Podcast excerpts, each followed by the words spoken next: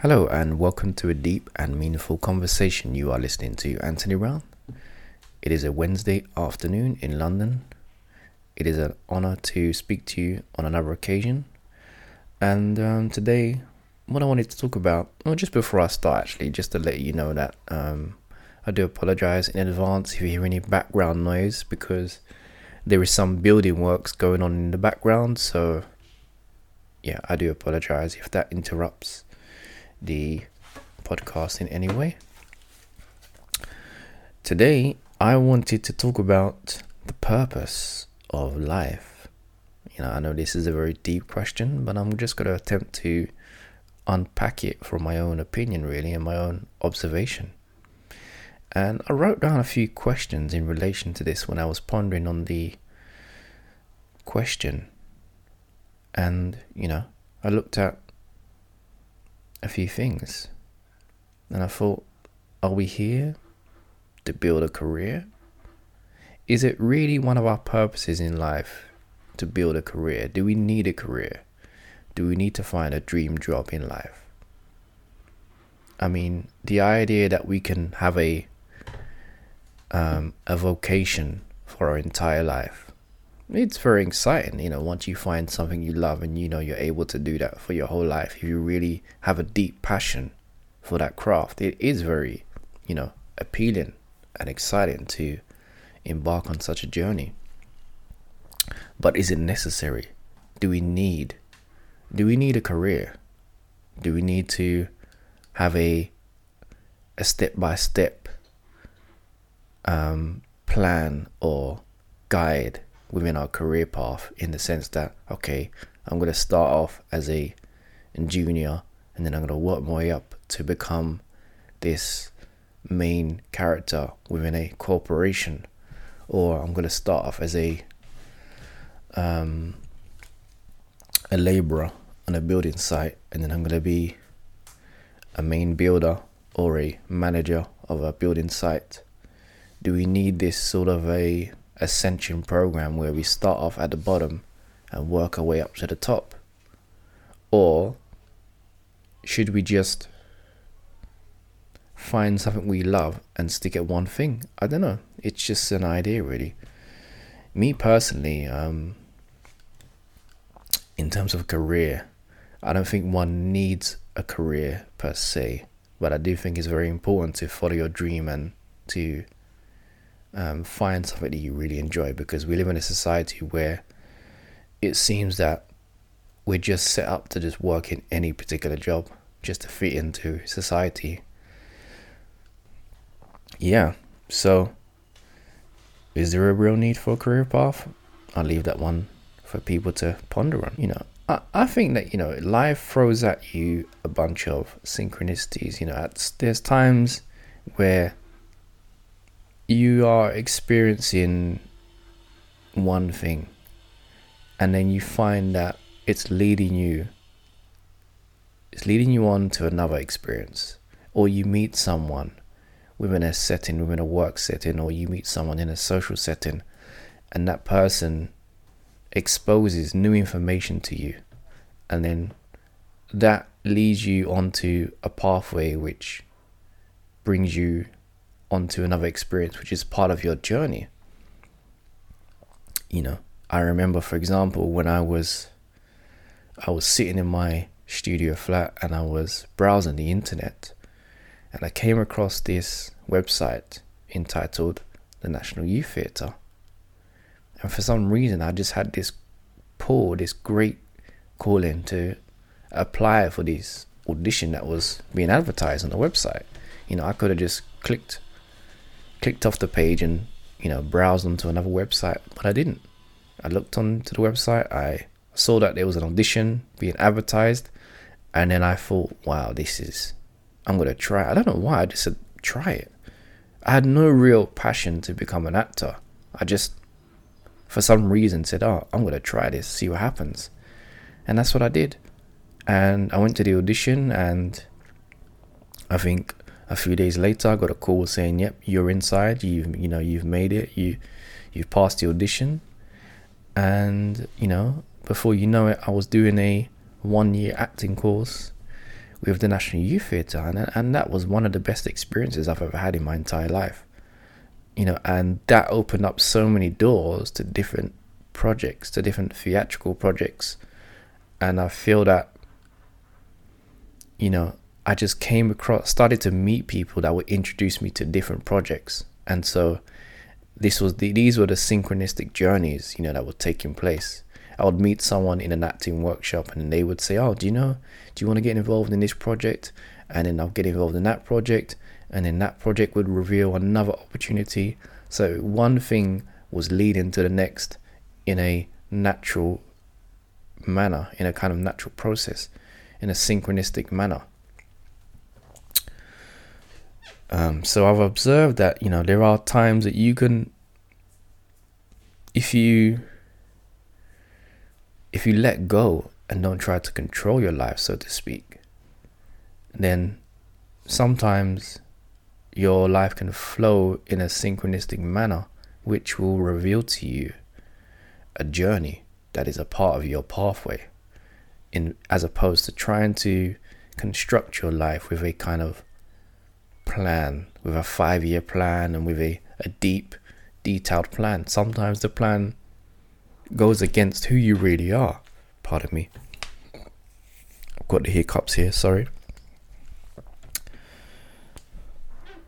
Another question that I wrote down, you know, is there really a spiritual component to life? You know, is there is there some sort of deep seated purpose within our spirit as to why we're here? You know, are we born with a purpose, and are we here to fulfill that purpose in life? And what happens if we don't fulfill that purpose in life? You know, the Egyptians did. The Egyptians believed that once you died, your soul was weighed against the feather of truth. Anubis, the god of the underworld, would weigh your soul against the feather of truth. And if your soul was heavier, your heart rather, sorry, your heart, if your heart was heavier, then you were destroyed as an entity. And so you had to live a moral life. You had to live a life of, yeah, a moral life. You had to be in harmony with nature, you know. And if that was the case, you would ascend. If it wasn't the case, you would be destroyed. So there's many different, you can see in, in ancient cultures, there is an idea that, you know, life has a purpose. There is a, this life that we are experiencing is a part of the journey. It's not the entire journey.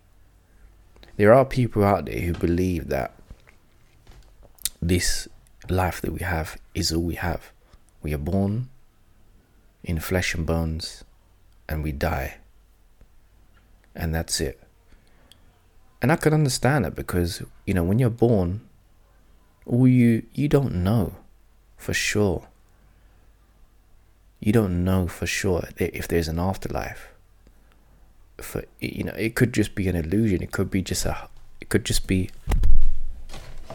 a hopeful, a hopeful. Sorry, I think the sound just cut out there. It could just be a hopeful, a hope, a wishful um, thing. You know, a desire, a deep desire to be, for there to be something after you die.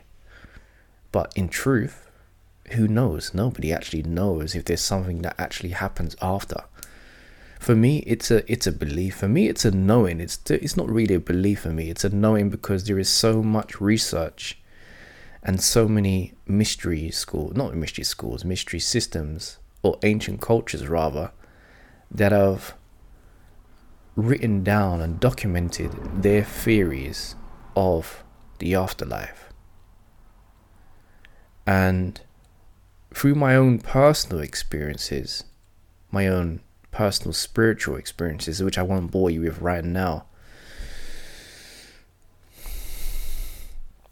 um, it's it's been revealed to me that, you know, we are connected to a greater, higher force.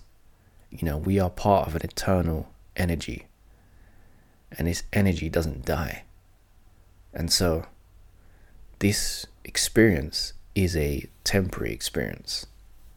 It's not a permanent, it's not a permanent experience, and we do move on to another experience. But the point is, the essence of who we are is eternal. It lives on forever. And so there is no need to be concerned about anything really. On the bigger, in terms of the bigger picture of things in your life, there's nothing really to worry about. You know, this is just one bus stop. It's a spiritual bus stop, and that's all it is. But we always get lost, and we get lost in the experience, and we think that all these petty things in our life, you know, matter. Having arguments and trying to win arguments and trying to be better than other people. And then we realize that all these things, well, we don't realize that some of these things don't actually matter at the end of the day. Some people just get really locked into that. Um, yeah, so I, I do think there is a spiritual component to life. I do think there's a deeper meaning to the experience of life. And I, I would agree with some of the ancient um, belief systems that, you know, there is an afterlife. You know, even within the Hindu culture, they, they have a belief system of, of reincarnation. And I would concord, I mean, I would believe, I would concord with that. I would agree with that. Concord is, you know, agree is the word. Agree in Portuguese. Um, I would, I would agree with the notion that when we die, you know, we, there is an opportunity to reincarnate into another realm. And I don't know the basis as to why you'd be placed in a particular realm.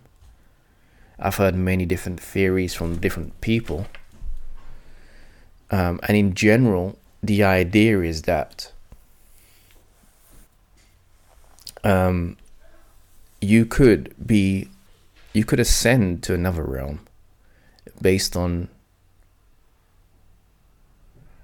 based on whether, I remember I was I was reading a book by Neil Kramer, and he was talking about the um, that life is a kind of graduation. It's a, it's a school, and if you don't graduate, you essentially don't move on. And so if you don't take on the lessons that, you know, you're supposed to learn within this experience, you are rebooted into life. Again, you're rebooted into another body, but with the same circumstances that you had in your previous life, in order to learn the lessons that you're supposed to learn. And so, it, you know, life, according to many people, is a kind of um, spiritual test. And if you don't pass the test, then you then you just don't move on. In the same way in school, if you don't pass the test, then you don't you don't get your exam results. You know, you don't get a certificate. You don't you don't you're not able to progress in society, so to speak. Um, you know, it's it's interesting how this all works out. You know, um, I do, I do actually, I do think that, you know, when we were created, when divine,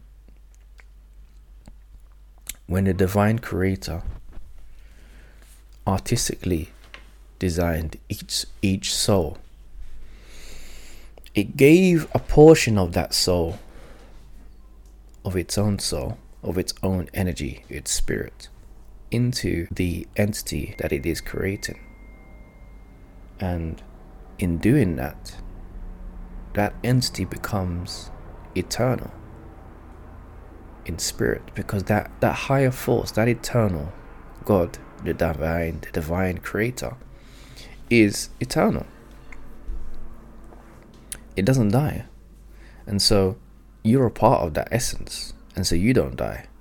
The only aspect of you that passes away is your flesh and your bones the physical aspect of your reality disappears, and then you move on. Your spirit moves on to another reality, possibly with a lesser, a lesser dense reality, which will be more of a energy, energy-based, spirit-based reality. So you wouldn't need a physical form. That that's a possibility. You know, higher realms could potentially be less dense than the world that we live in right now, and it could be lower frequencies as well, lower denser frequencies than the three-dimensional world that we're living in, that essentially are more dense and more concrete based than our reality. But it doesn't have to be that linear, you know. I mean, you know, at the end of the day, when you pass away, if there is such a judgment day, and you are judged based on your deeds on the earth, and this is the, and this becomes the determining factor as to whether you're going to ascend to another realm, the other realm could be physical in nature, and but it could allow you to have more flexibility. You know, you could be able to do more um, things with your, your life. You know, you might be able to think faster. You may be able to be more creative. I don't know. But, you know, each reality lends itself to a new imagination. And so there's endless opportunities as to what a different world could look like. Even if we look at the solar system, at the universe that we live in, with all the planets and stars, it's clearly evident that there are different life forms and different human beings that live in other worlds. Because if there wasn't, then we wouldn't actually need,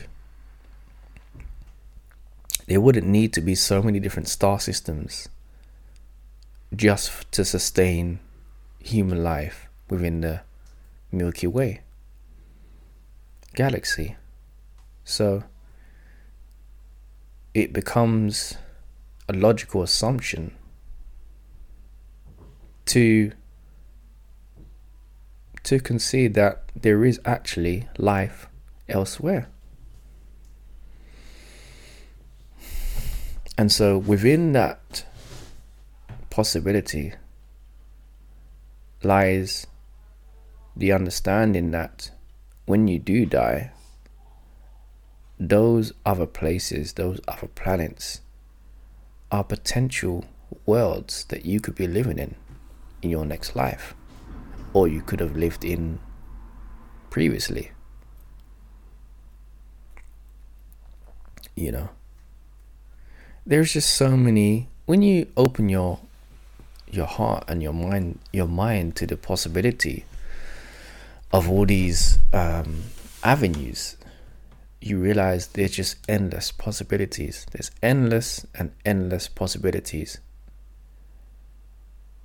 You know, you could continuously imagine different worlds, and essentially, that is what we. I. That's what we're in. We're we're living in God's imagination, realistically, and that imagination is infinite. It's an infinite imagination. You know, there are other theories that life is an illusion. And I would concede that it, it could be a kind of illusion. You know, this could be a kind of imagination of yourself within this experience. And then when you die, you wake up and then you go back to sleep and you imagine another reality. Because in doing that, in life being an existence in imagination, within a structure of nature which has boundaries and laws, but it's within a higher form of imagination, which would be God's imagination, and you're experiencing yourself in your imagination, and your life becomes your imagination within God's imagination, the big picture, the planets, the stars, the trees, all of those things in nature, the laws of nature, gravity, and so forth. All of these things are within God's imagination, and we exist in that imagination. And so it, that could actually be a possibility as well, because it just becomes easier to to die to, to actually to accept in that sense, because when you really look at things, you think to yourself, well, how does this actually exist? You know, how do we actually really exist? And why? When you when you think about it, it makes sense for life to just be a dream. You know?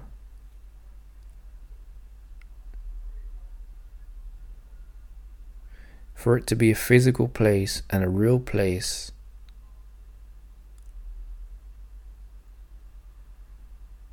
it still can be within a dream.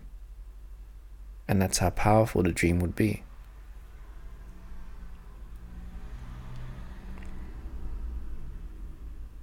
And if it's not a dream, it doesn't have to be a dream, then it's an experience. And it could just be an experience. You live and you die. But to me, I just can't accept, I personally can't accept the idea and the notion that all of this is set up for one experience.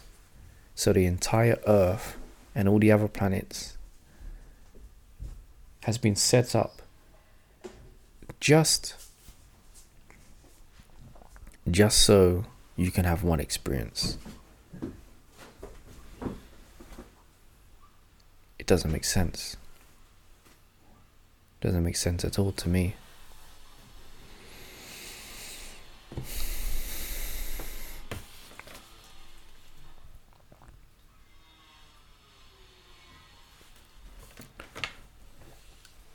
And going back to the notion of there being an ascension program in place,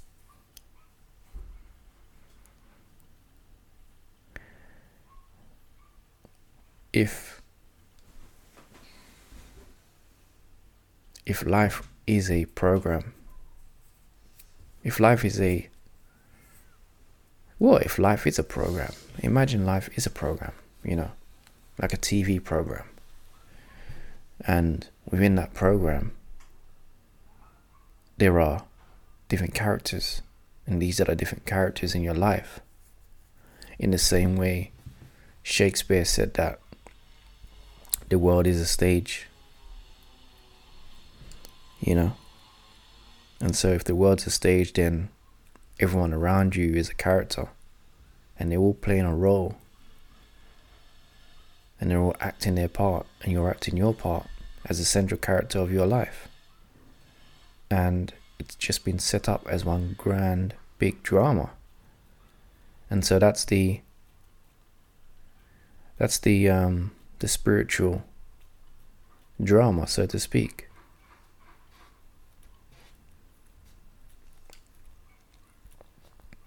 That's the big, that's the big game, the big game plan, the big dream. Because nobody knows or nobody believes that their life is a, a drama, but it could well be a drama. And everyone in their life could be a character that's playing their own part in order to help you fulfill your destiny within that play. Because even when you watch a play, most of the characters, you know, you have the the protagonist, the main character, and then there's people that are helping that main character fulfill their their goal, and then there's people that go against them that are there to try and pull them down and stop them from achieving their goal.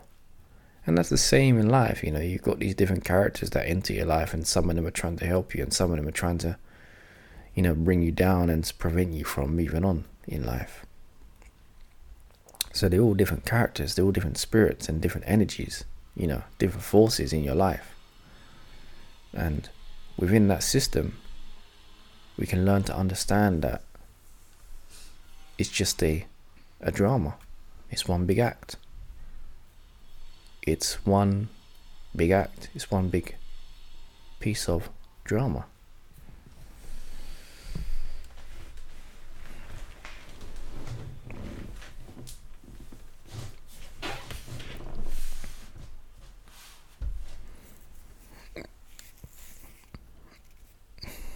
I wonder if I could look at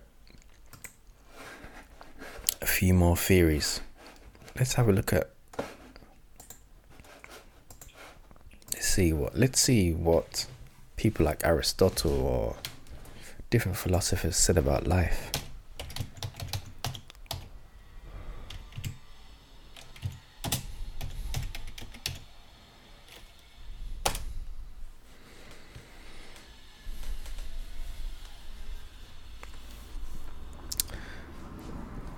So I found here on Google, Aristotle, the Greek philosopher, teaches that each man's life, each person's life, has a purpose, and that that function of one's life is to attain that purpose. He explains that the purpose of life is earthly happiness or flourishing that can be achieved via reason and the acquisition of virtue. Now, if you think about that idea, that this is a very different idea. It's a different, it's a different notion that, you know, you're born and your purpose is to find your purpose within your life. So you're not born with a purpose, according to Aristotle. You're born with the opportunity and the potential to build up your own purpose and then attain that purpose. And he also talks about, you know, a part of the purpose of life is to achieve the acquisition of virtue. And that's very interesting, because virtues are, are morals. You know, if you think about, these are these are good natures, these are good characteristics, these are good principles to live by. You know, truth, to be to be truthful, to be honest, is a virtue. You know, fortitude is a virtue. So to carry out and carry out with strength and courage, and have the longevity to fulfill your plan, the fort have the fortitude to go forward, regardless of the obstacles that come your way. That's a virtue. It's a good virtue because it allows you to achieve your purpose. So there are many different virtues. Patience is another is another virtue. One should have the ability to wait and and be patient and observe time and understand that things don't have to, things don't have to come to you straight away.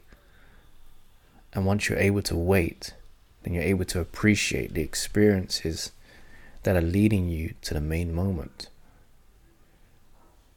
Because if you were to obtain everything you wanted within an instant, you wouldn't appreciate it. So the patience gives you the ability to appreciate the good things in life. And then appreciation could be another virtue, because appreciation is another good trait and principle that allows you to really appreciate the good and accept the good things that you receive in life. And so it's a very interesting, you know, this this notion, it brings, it, it actually allows you to Aristotle's synopsis on the purpose of life forces one to, or encourages one to actually create their own life instead of searching for a purpose that's embedded within you. One must create their own life as they go along. It's a very interesting notion. Let's see what other philosophers say. So I came across a website entitled Evolving Souls dot com, and the subheading is The Meaning of Life from the Science of Spirituality. And the following quote reads, "We are born into this world with nothing, and we can take nothing with us when we die. So what is the use in acquiring a whole load of material possessions in the middle? The only possession we can and do take with us at the end of an incarnation is our consciousness. So it follows that the only thing worth acquiring in life is a higher level of consciousness. Nothing else matters. Getting an education, holding down a good job, being rich and famous, getting married and having children are not our primary goals. They are just secondary factors that facilitate life on earth. None of these factors directly contribute to our primary goal, the development of consciousness." And I would agree with that quote, because the purpose of life would be to expand your awareness and to grow and develop your soul, which is essentially your consciousness, and to expand your awareness. And that is to pass all the lessons and to expand your awareness within each moment. So within each experience, there's an opportunity to expand your consciousness, and that is to expand your awareness of life and to expand your awareness of the meaning of life through each moment. And by by understanding the meaning and by expanding your scope of understanding, by observation, by observing each experience, and by opening, allowing yourself to stay open, you expand your awareness. But if you remain closed, then you just think that each experience that you have has no purpose and has no meaning, and that, that you know, an experience is just an experience, then you're unable to expand your awareness. But when you understand that each experience is a moment and an opportunity to learn and grow internally, then you understand the journey of life is to develop your consciousness.